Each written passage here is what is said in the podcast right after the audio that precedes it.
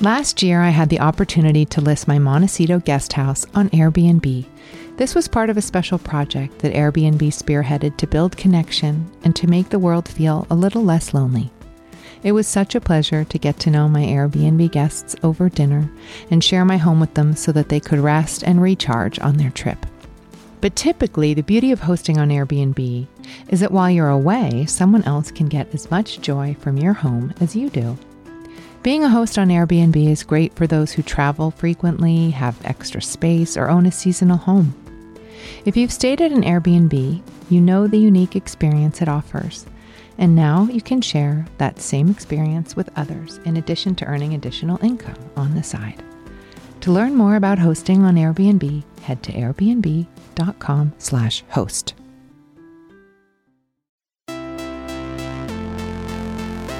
Don't hold anything too tightly. Just wish for it, want it, let it come from the intention of real truth for you, and then let it go. For me, our soul is like it's unbound, it's limitless, but we will use words to limit ourselves. When people stop believing that somebody's got your back or Superman's coming, we turn to ourselves, and that's where you become empowered. Courageous participation attracts positive things. I'm Gwyneth Paltrow, and this is the Goop Podcast, where we bring together visionaries, scientists, healers, artists, and seekers. I'm so grateful that I get to interview these extraordinary thought leaders and share their wisdom with you. And I love listening to the conversations that are led by my co host and dear friend, Cleo Wade. Cleo is a beautiful poet and author. I deeply admire her and the way she keeps her heart open to the world. Together, we believe that engaging in open minded, honest, and sometimes difficult conversations has the power to change our lives. All right, over to Cleo. My guest today is someone who I love and adore so much. When I was first asked to co host this podcast, Gwyneth asked me who I was most looking forward to talking to. And I told her I was really excited to have my friend Aminatou Sow on to talk about friendship.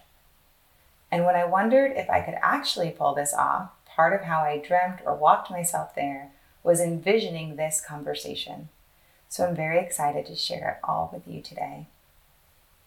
Aminatou Sow is the New York Times bestselling author of Big Friendship How We Keep Each Other Close, which she co wrote with her friend Ann Friedman. They also hosted and produced the amazing podcast Call Your Girlfriend for more than a decade. Today, we did what we do. We talked about what it really takes to create bonds for the long haul. And just like our friendship, today's conversation is hearty, honest, and full of laughter. Okay, let's get to Aminatou Sow. You know, I'm a I'm so grateful that you came on, and I have big friendship, and I actually have this off back because I love this. Oh, you're so sweet to me. But big friendship was a book that really impacted me. Like the the definition of big friendship, which is you define big friendship. Big friendship is a bond of great strength, force, and significance that transcends life phases, geography, and emotional shifts. It is large in dimension, affecting most aspects of each person's life.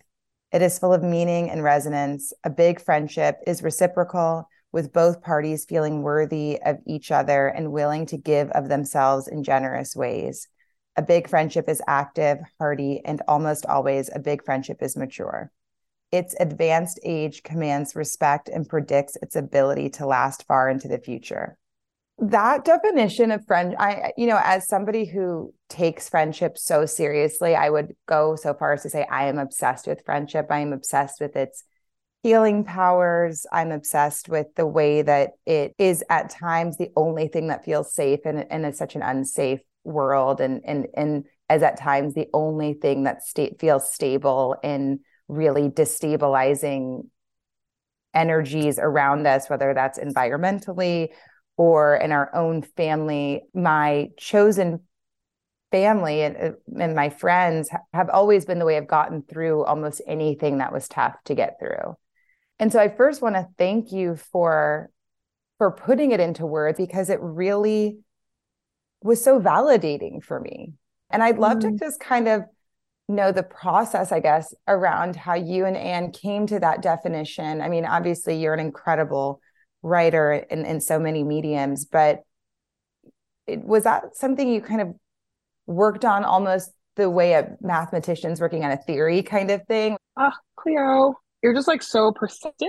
And so I'm feeling a little emotional, like even answering your question. Like your when you said that it was very validating for you, that made me very emotional because I think that looking back on it now, right? It's like that book has been out for three years, which if you don't know about like how the publishing process works, it's like three years is probably the same amount of time that it takes you to make a book. So that book has been percolating for you know, I guess Yeah. now I'm like, wow, like more than half a decade. And so in some ways I feel really far away from the person who wrote it. And in other ways I'm like, no, that's Mm. exactly who I am. And so you know, I wrote that book with Ann Friedman, who is my big friend. She's my longtime collaborator in a lot of mediums.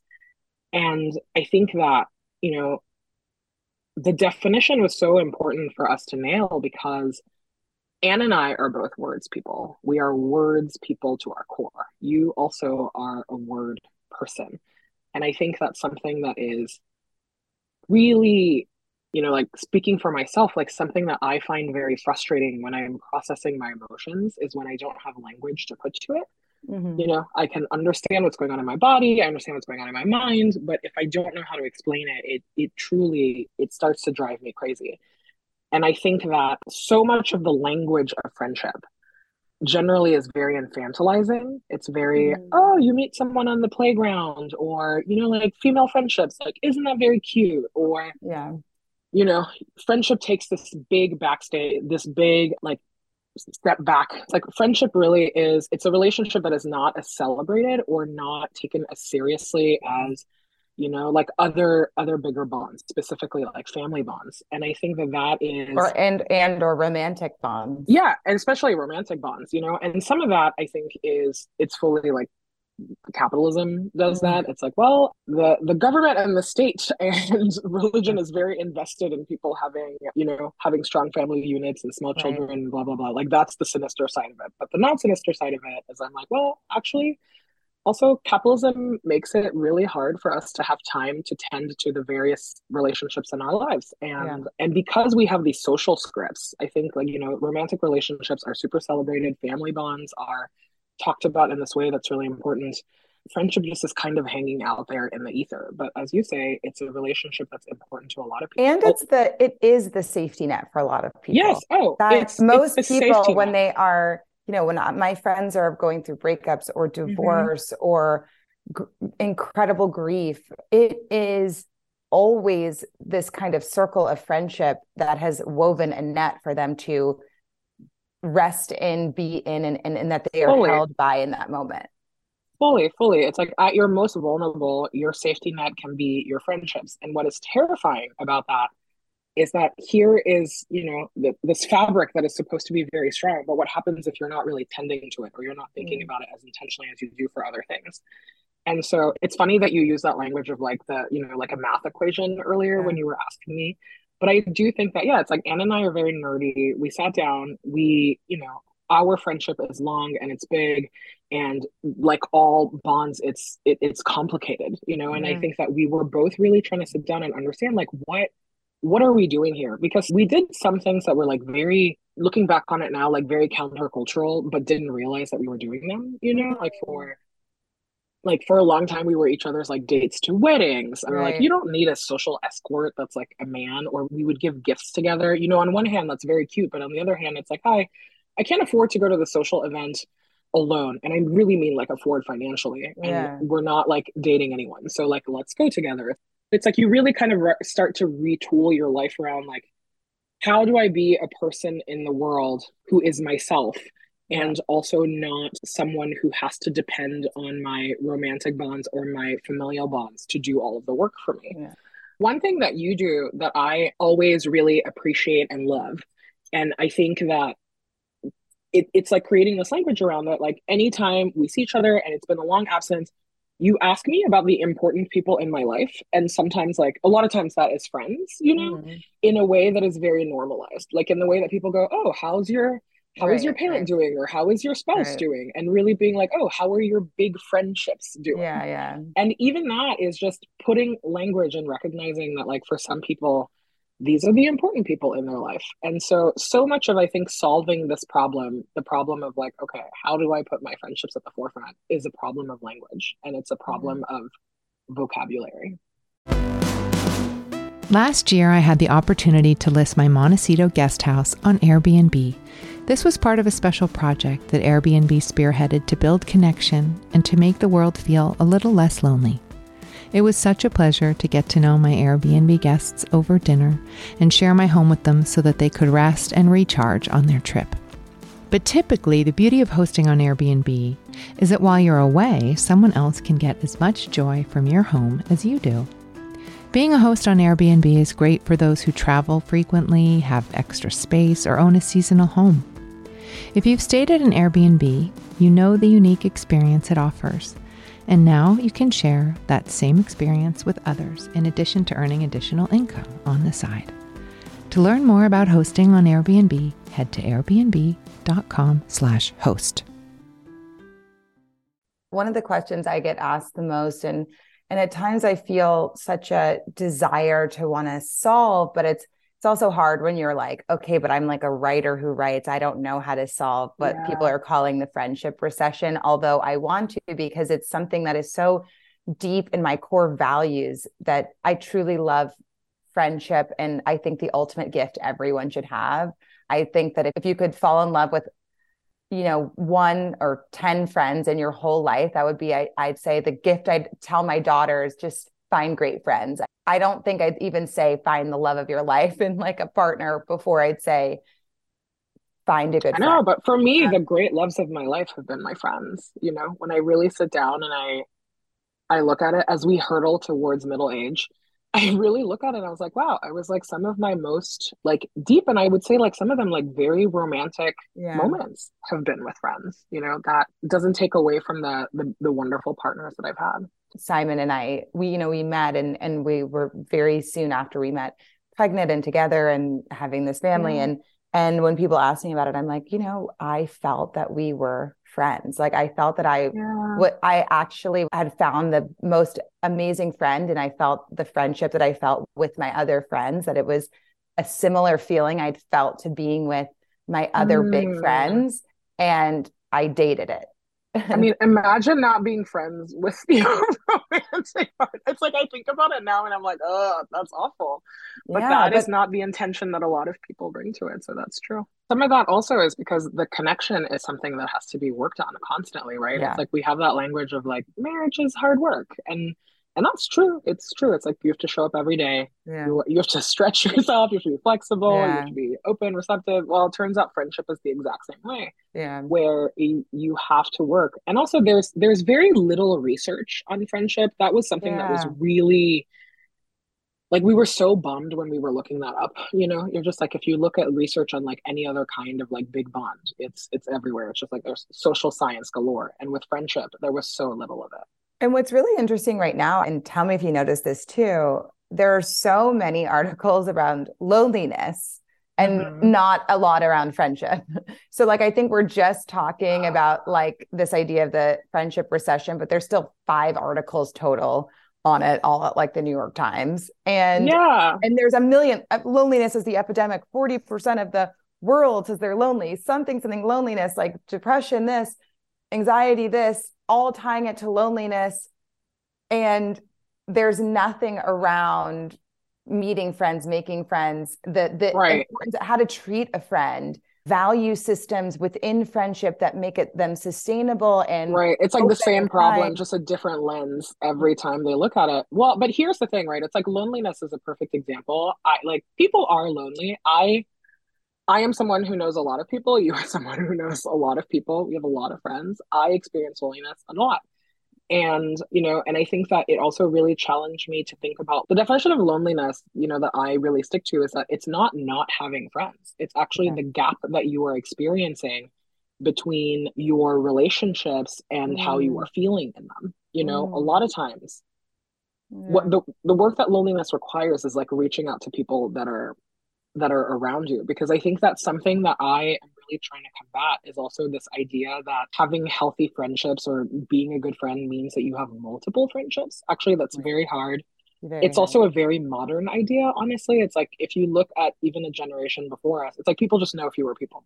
For us, yeah. it's like because of technology, because of travel or like who you are in the world or whatever, you end up or even the shows you that the, the, the, totally. current generation of adults grow up on, whether that was, you know, being in your early 20s or teens watching Sex in the like City. Friends, or friends and Sex in the City. I say 100%. that all the time. I'm like, I I literally like fake. when I was when I was paying attention to the world like more, you know, and in my teens, yeah. I everything I saw was living single and you know, and then there was this boom of like friendship comedies or buddy right. buddy this or you know, even being older and and and bridesmaids coming out, all the, these things yeah. of and you write about that in the book too, like the idea of like squads. That again, it's like very reductive and like infantilizing to the bonds that we have. Yeah. And I think that, you know, some of it was definitely a trend. It's like the your squad is big and it's whatever. But if you really sit down to start looking at how those bonds are, it's very tenuous. And something that was also interesting actually in the very little research that was there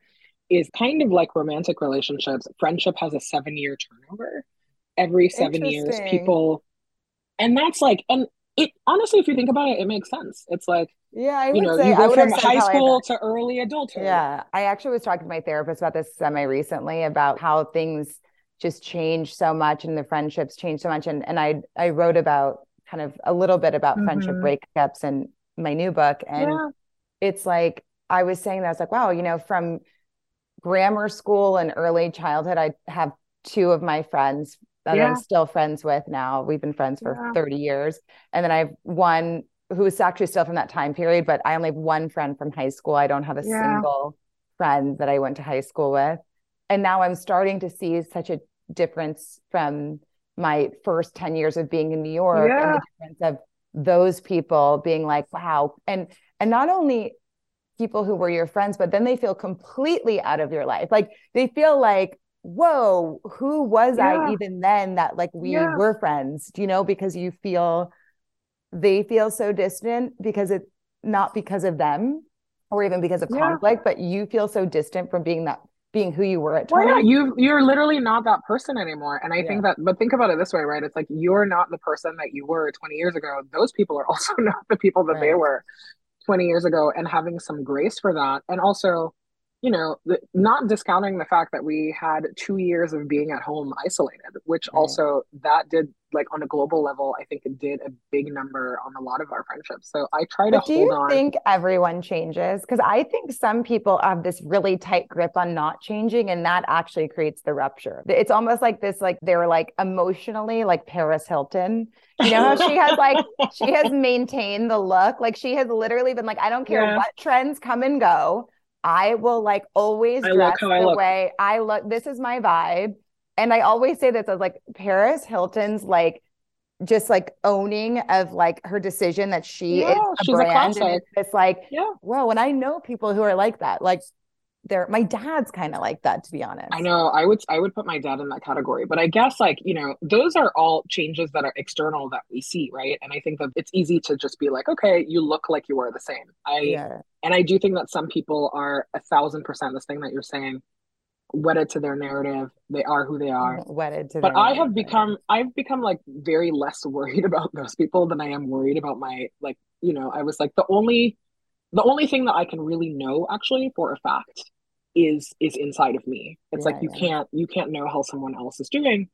But I think that yeah, it's like not growing together or not evolving together is something that is very painful. Mm. It's very hard.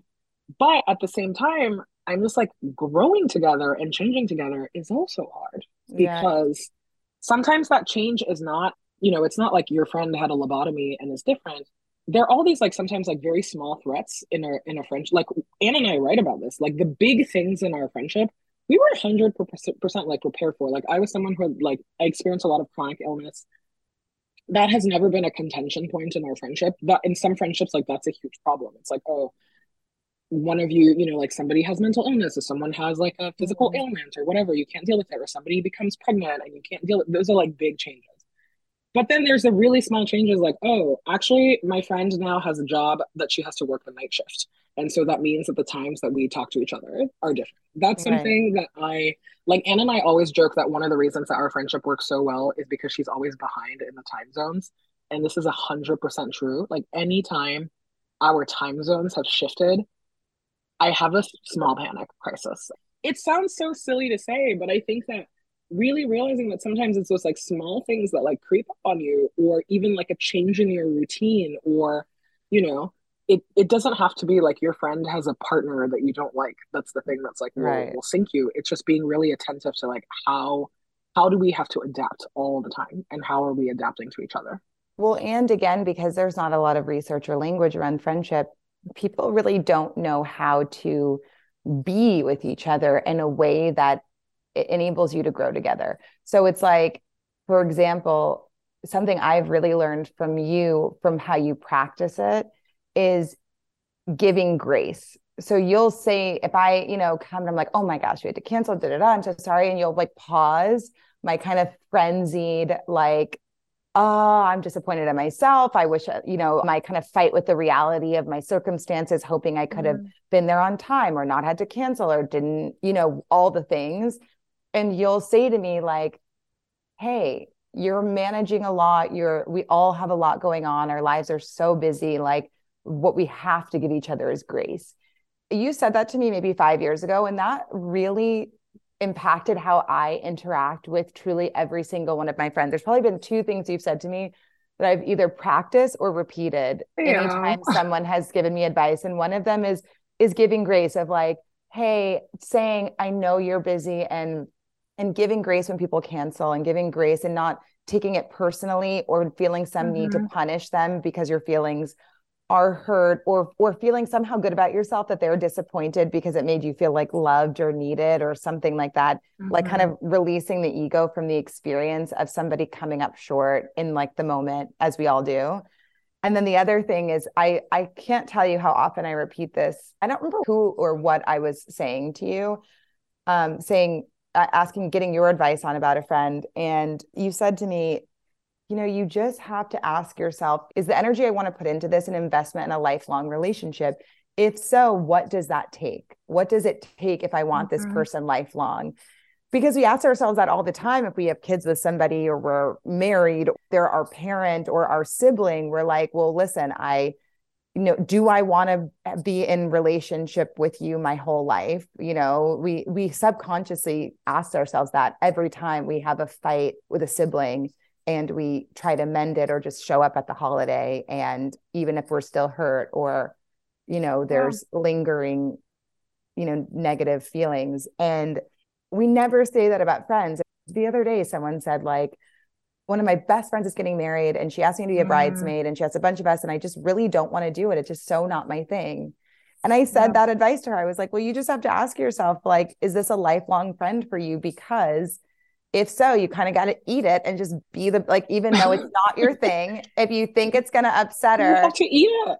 like you just gotta eat it like you gotta you have to say like this is this is a moment and i was like and i guarantee you when the ceremony is over and at the party or at the whatever when you see this person having so much joy you're going to feel so happy that you offered that service that was that was do giving her the thing she wanted on her special day especially if it doesn't cost you anything like you know because i think that there's a way to weaponize this and just be like be a doormat which is not what i'm saying at all like what we Yeah. were saying is really if it doesn't cost you your soul to show up for someone in the way that they need you to show up for them especially if you think that they're going to be a lifelong person in your life then that- you know And that's Just do it. generosity of spirit and soul. You sit there and you say, what can I afford to give here?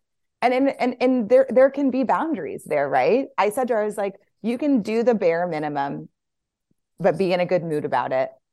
And just do the thing. Make the investment in your friend. I know, but dude, also weddings bring out the worst in people. One of my, I think, like worst friendship breakups that I've ever had was someone who was getting married and you know like i went to college in texas and this is not just a texas thing but it's like texas weddings are like big in their own way yeah yeah and also in america it turns out that if you are in a wedding party you have to pay for everything in africa it's the opposite if you ask someone to be in your wedding party you basically are the one that's pampering them you pay yeah. for everything you pay for their hair you pay for their dress their blah, blah, blah. But this friend had asked me to be in her wedding, and it was one of those like, you know, bachelorette party, like $2,000. You know, you had to wear a certain kind of shoe or whatever. And I was really honest with her that I couldn't afford it.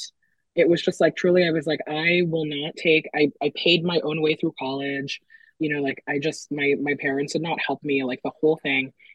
And I was really honest with her. I was like, hi, I have made a lot of financial, bad financial decisions around our friends' weddings and I'm trying to like, you know, clean up my debt and all this stuff. And so I was like, I love you.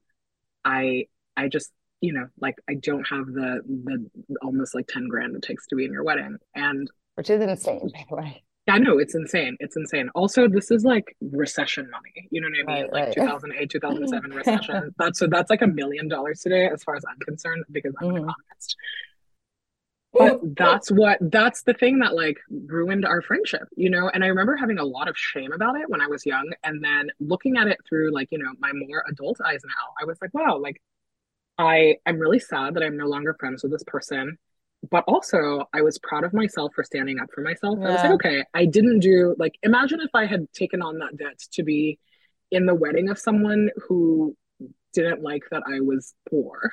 Right. like, like, that's but, it, but it's also like also imagine know how to communicate around it. I was gonna say, imagine so, if that person could have read Big Friendship, you know, those years ago, because it's like there's also this idea that people know how to be friends and they don't. Also, everybody needs different things. Just because yeah. you and I, our relationship works in a certain way, and sure, like we have practices that keep it healthy and strong I can't assume that that is going to make my friendship with someone else run the exact same way. It, you're truly in relationships with different people. And so different people have different wants, they have different needs, they have different whatever. And that's why I think that like having grace for each other is so important, right? Because even I think that for me, that was a huge point of understanding that I had to I had to grow up because someone being you know, like late or not showing up for me in the way that I wanted or whatever. Like taking that super personally, I, you know, like I get it. The wounded child will always be a wounded right. child, but that's my own work. But at the same time, like I think that it's a little insane to walk around thinking that people just want to hurt you on purpose. You yeah. know, it's like imagine like someone who loves you, they wake up every day and they go, hmm, I'm gonna disappoint Cleo today. It's yeah. like, no, no one is doing that. It's like life is busy and weird and sure, like you can you can adapt around it and you know all of those things but i think that really remembering that like everybody loves you and is doing their best and their life is just as challenging as yours is that yeah. keeps me very honest in a lot of my relationships yeah I, i'd say that there's people who i thought i could find connection with and then didn't have connection with them and based on like one single thing which is they thought their their busy was the most important busy Absolutely. Like, and, and I really like, and, and that's a, that's such a thing though. Do you know, like, I feel yeah. that people like are like, no, no, my busy is more important than your busy. And mm-hmm. I think that even as a, you know, there's things you put on the map. Like when I had kids, you know, I had to le- level set some things of being like, okay, there has to be acknowledgement that emotionally I have this other emotional labor I do. So that the whether it's like how you can show up and in what ways you can show up are yeah. different at different times and and whatever and and but the i never treat any way that i am busy like it's more important than somebody else's because it's so fucking annoying like no it's, it's so it's so annoying disconnecting and it's so egotistical and it's like like sorry like no you don't deserve to be late. Like be on time. Like your busy is not more valuable than somebody else's. Yeah it's like we all have we all have the same amount of time and the time means something to us. Like something that i appreciate about you and a lot of my friends who are moms actually this is one thing that i cannot complain about the mothers in my life truly and i know that that's not the experience of a lot of people who don't have kids is i'm like my mom friends never make me feel that my time is not as important as their time you know like sure they like you have two kids when your time with your kids is precious our friendship has had to change it's adapted but the time that we spend together, I never feel that it's like less than or, you know, I was like, okay, you choose like your time is dominated by like these priorities. The yeah. priorities that I have are never made to feel less important than. But I think that that's also another thing that like if you have language and you know how to communicate in a healthy way, we hear this all the time, like especially when I used to host Call Your Girlfriend with Ann, like people would write in and be like, my friend is married now and I, I don't see her enough, or my, you know, like my friend has babies now and she doesn't think that my, you know, like hike that I have to take is as important as like her spending time with their kids. And I was like, you know, maybe that's true. But also, maybe what's happening here is that you don't have the tools to tell each other yeah. that what you want is just, you're like, because ultimately, what you want is you're like, hi, our lives have a different reality. How do we adapt to it? And how do we still show up for each other? Yeah. And if you could have that conversation in a non threatening way, then it doesn't become about the material conditions about your life anymore. It, it never becomes like, oh, your status, my status, this and this and that. And that is something that I really mourn. I think the fact that we don't have more social support in society for figuring that out, you know, because yeah. it's even the fact that when our friendship was like really faltering. And I remember walking into the therapist office and being like, oh, this is gonna be perfect.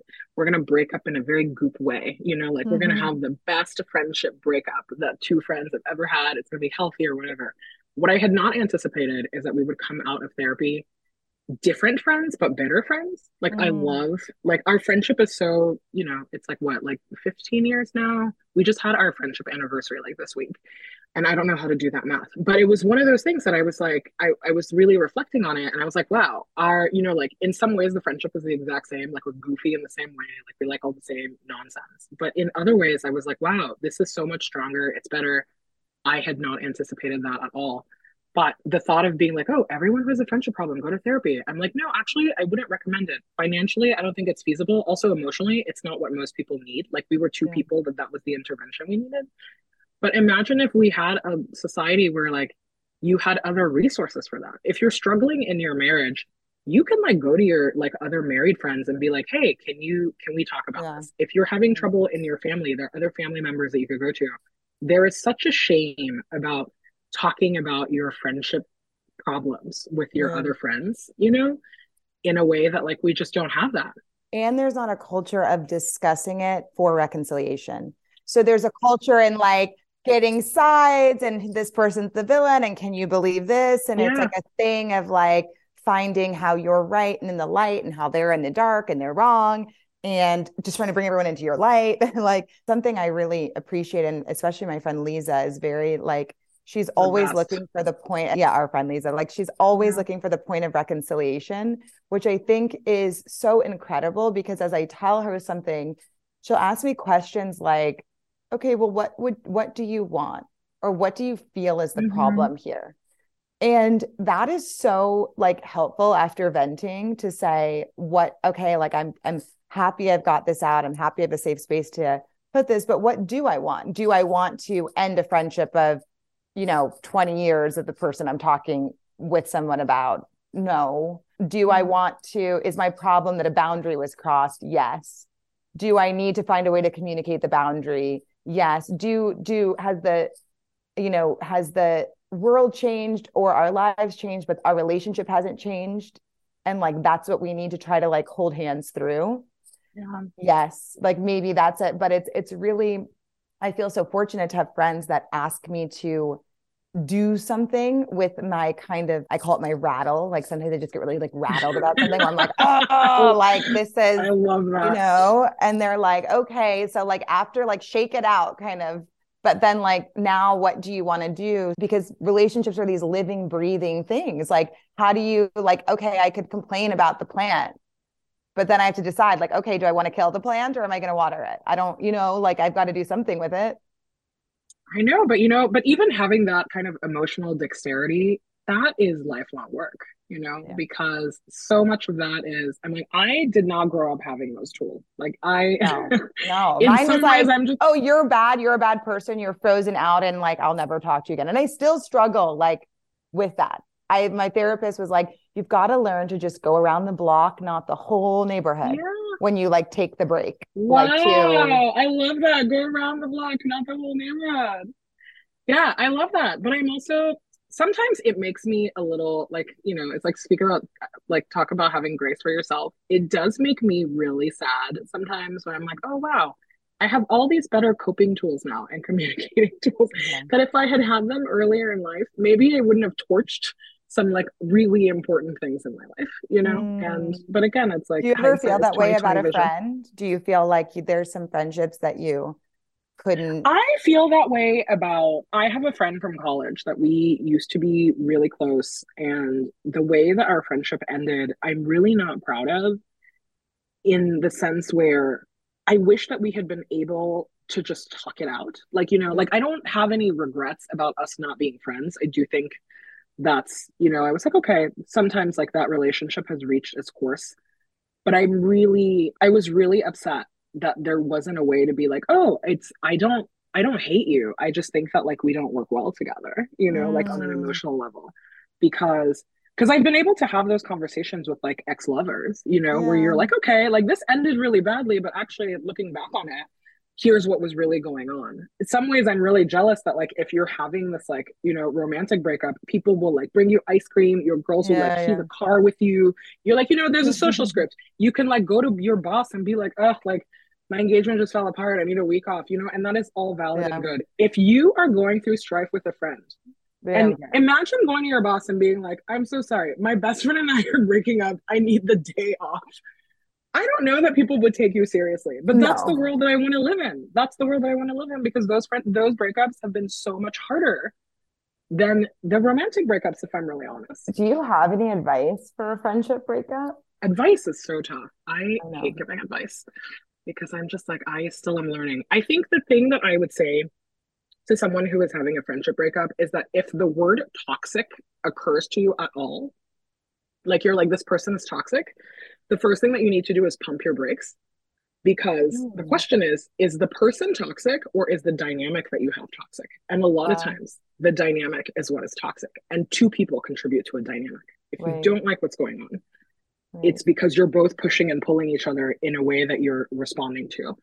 That's something that I had to unlearn. I was always like, oh, like toxic people. And I was like, actually, mm, like. No, you're like, I'm an enabler because I was raised yeah. in an environment of codependence and I was. Yeah. I think that like really. The hero, martyr, walk all over, but I.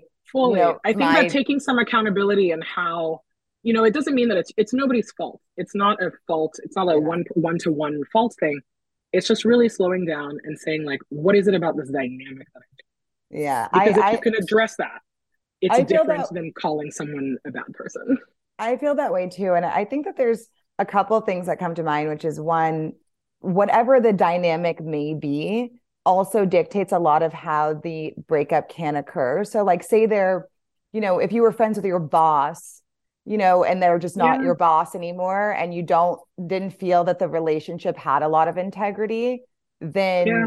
Your breakup doesn't have to be high integrity in that like you're writing this really vulnerable letter of da da da da da. Yeah. So you can say like, you know what, actually, like this relationship can fade into the sunset for me.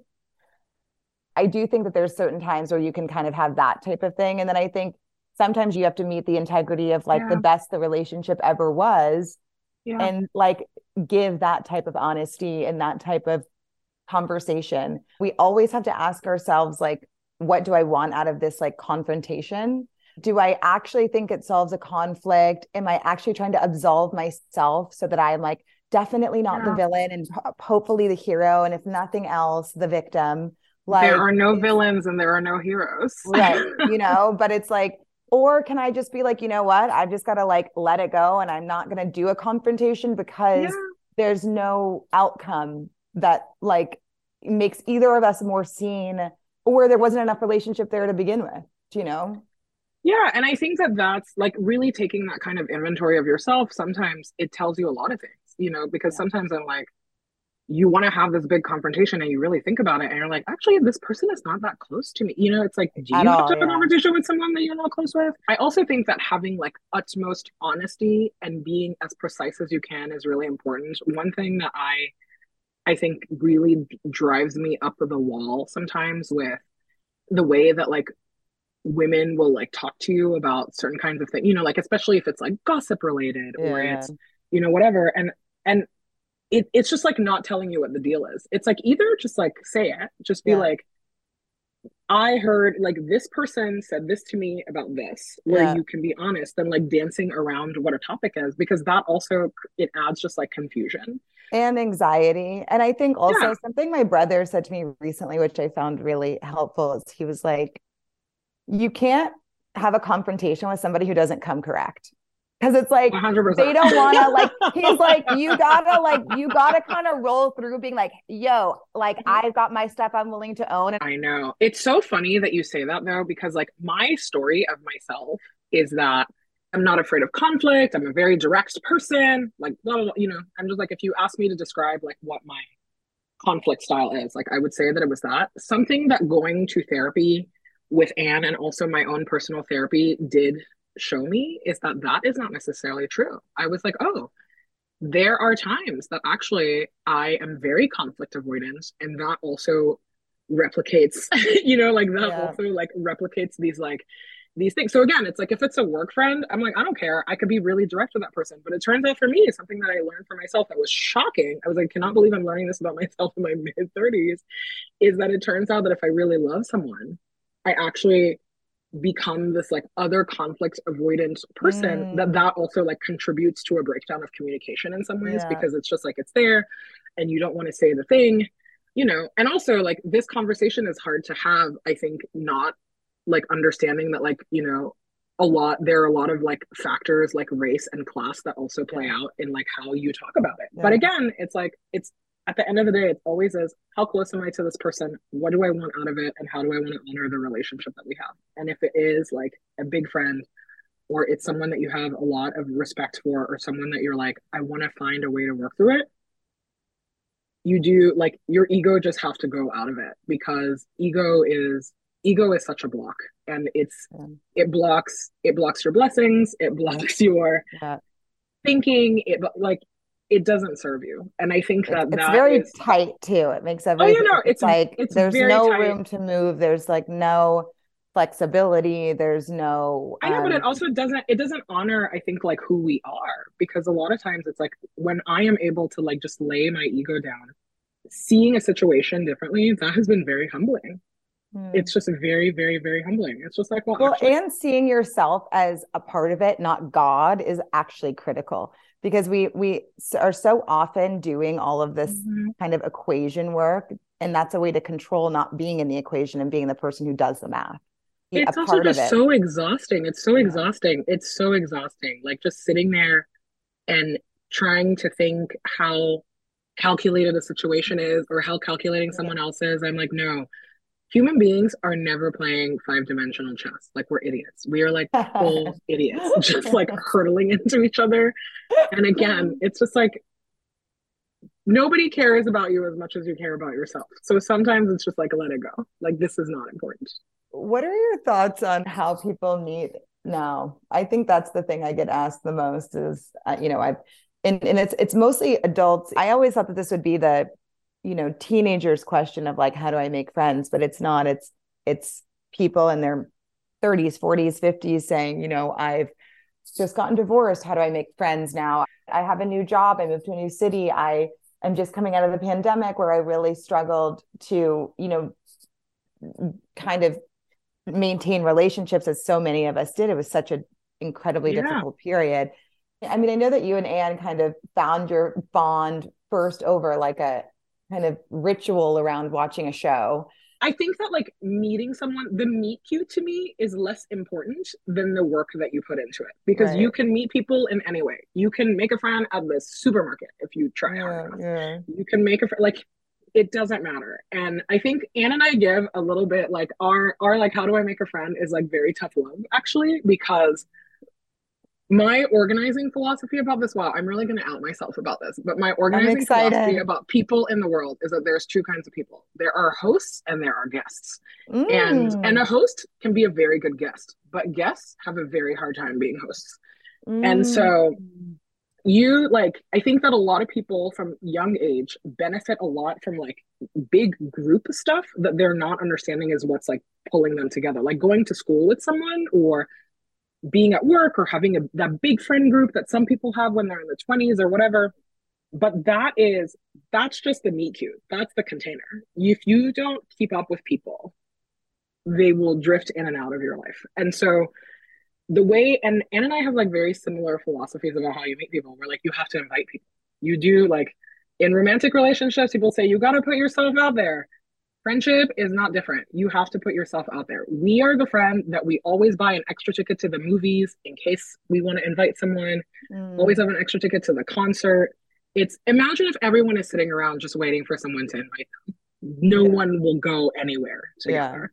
Yeah. And so I think that for people in their 30s, the tough love for me is always like I'm like, you need you need to either find a group like you can do that in like hobbies or you can do that in volunteering like you would you would you recommend like a bumble bff to somebody? Or like going into like peoplehood in new york or these kind yeah, of yeah i think that like for some people that is like very personality based i think that like if you are someone that like technology is not a hindrance to you or you don't i think that feeling weird that tech will not give you friends is it's like just get over it. Like yeah, we yeah we have decades of strong friendships that supports that like people can make friends. But if you don't want to do you know bumble bff or or peoplehood which is great you can it's like join a meetup in your yeah. community. Yeah. volunteer for something that you care about. Organize with people like join things that are already going on. You can i know a lot of people who have made friends who are like playing sports like a lot of like the sport leagues you just like meet people that you go out with or you can also do the thing where you tell you if whenever someone is moving to a new city i always tell them i'm like email all your friends and tell them that if they know someone in that new city to introduce you to them yeah like yeah. you the work is depending on your personality it's humiliating or not but you have to go you have to like constantly be moving because it's that same feeling of like you know when you're just feeling lonely even when you have a lot of yeah. friends it's like well are you feeling lonely? Are you going to sulk about it? Or are you going to go through your phone and be like, who wants to hang out with me today? Because we are not kids. Like when we were kids, our parents would facilitate this for us, but now we are people out in the world. And I know that, you know, I'm saying all of this and there is like such a huge privilege to being able to connect with people. So I really want to acknowledge like how painful it is for people who, for whatever yeah. it is, like shyness or like geographic reasons or whatever, like are having a hard time connecting with someone, I don't think that it says that anything is wrong with you or that, you know, like nobody wants to be your friend. It really is a circumstantial thing. And so the way that you do that is by, it's like you have to do the work of putting yourself out there, you know? Mm.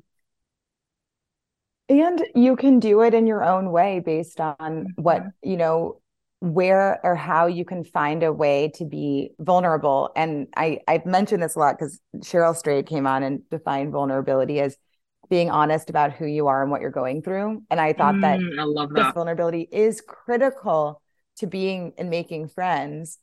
And it is truly just being honest about who you are and what you you're going through or have gone through.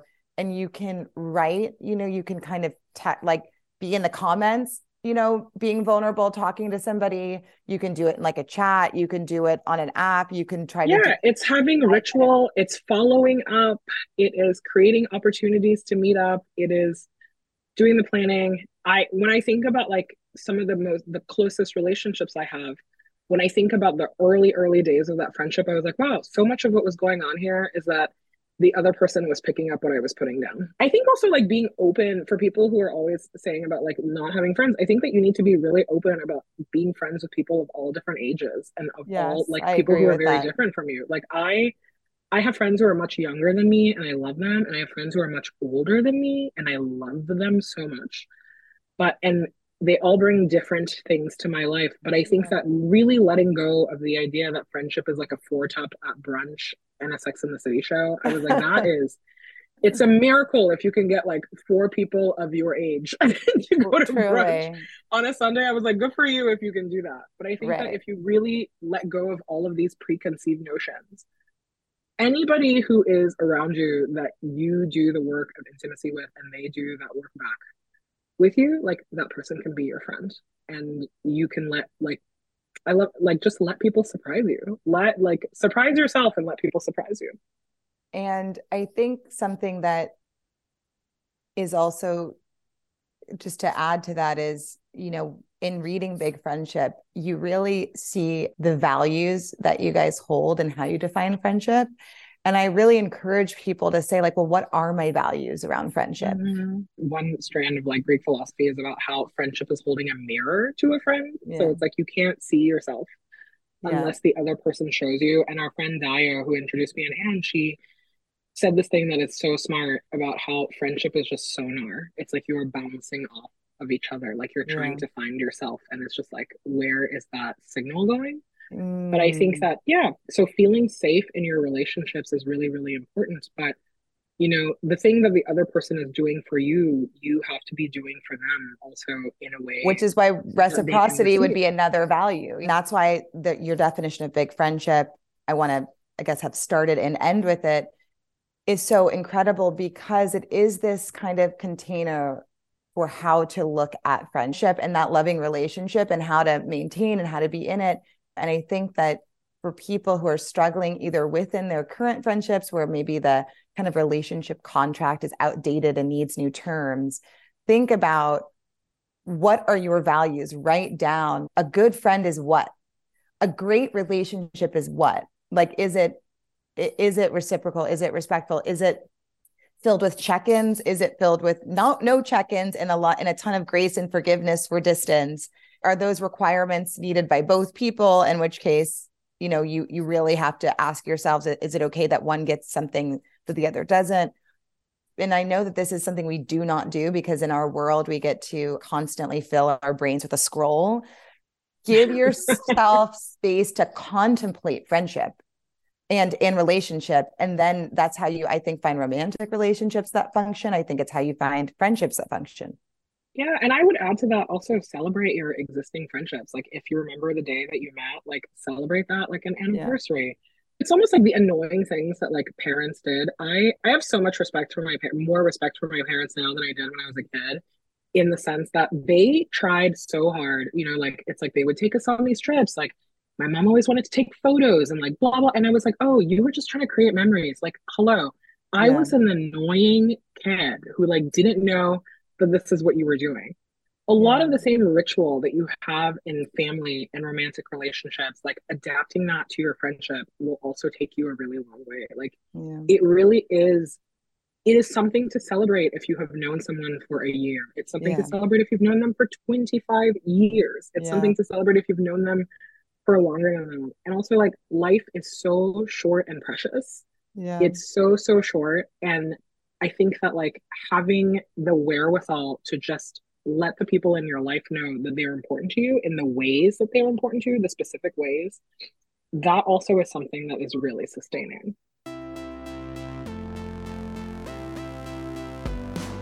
Thanks for listening to my conversation with Aminatou Sow. I hope, if you haven't already, that you'll pick up a copy of Big Friendship, a book that is so dear to my heart. Thanks for tuning in. This has been a presentation of Cadence 13 Studios. I hope you'll listen, follow, rate, and review all of our episodes, which are available for free on Apple Podcasts, Spotify, Audacy, or wherever you get your podcasts. Thank you for listening to the Goop Podcast.